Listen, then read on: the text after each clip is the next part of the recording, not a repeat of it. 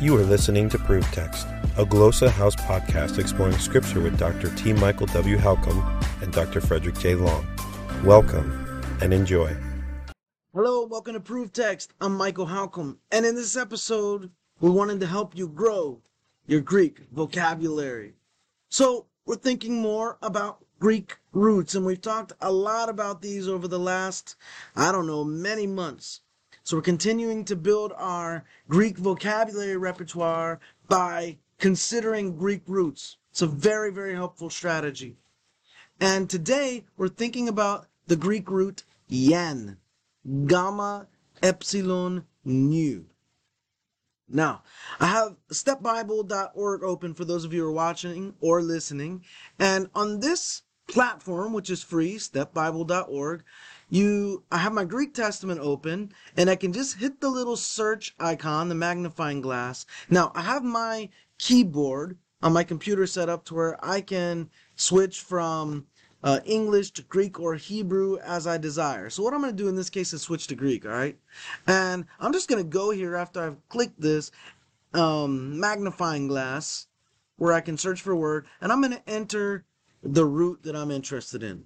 I entered yen gamma epsilon nu. And what I'm going to do is go down here and click on words that start with yen.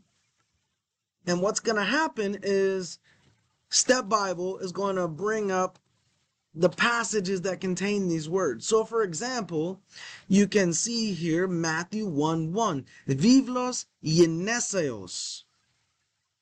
That's interesting. Uh, yeneseos, if we turn on our quick lexicon here, we can see what it'll give us.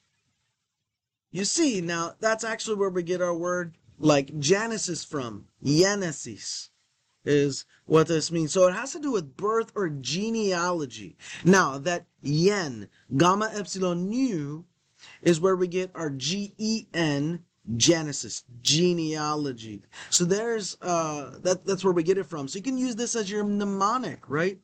Um, this also, uh, if you look at Matthew 117, you have e, yene e, and you can see here yene a. This has to do with of one's uh, kind, or also can have can also do with a gener- generation. Uh, as you can see, there are quite a few instances of where this occurs. Let's look at something outside of Matthew for um, yen, if we can. So let's just turn to Mark. And one I want to look at here is Mark 7:26. It says to yani.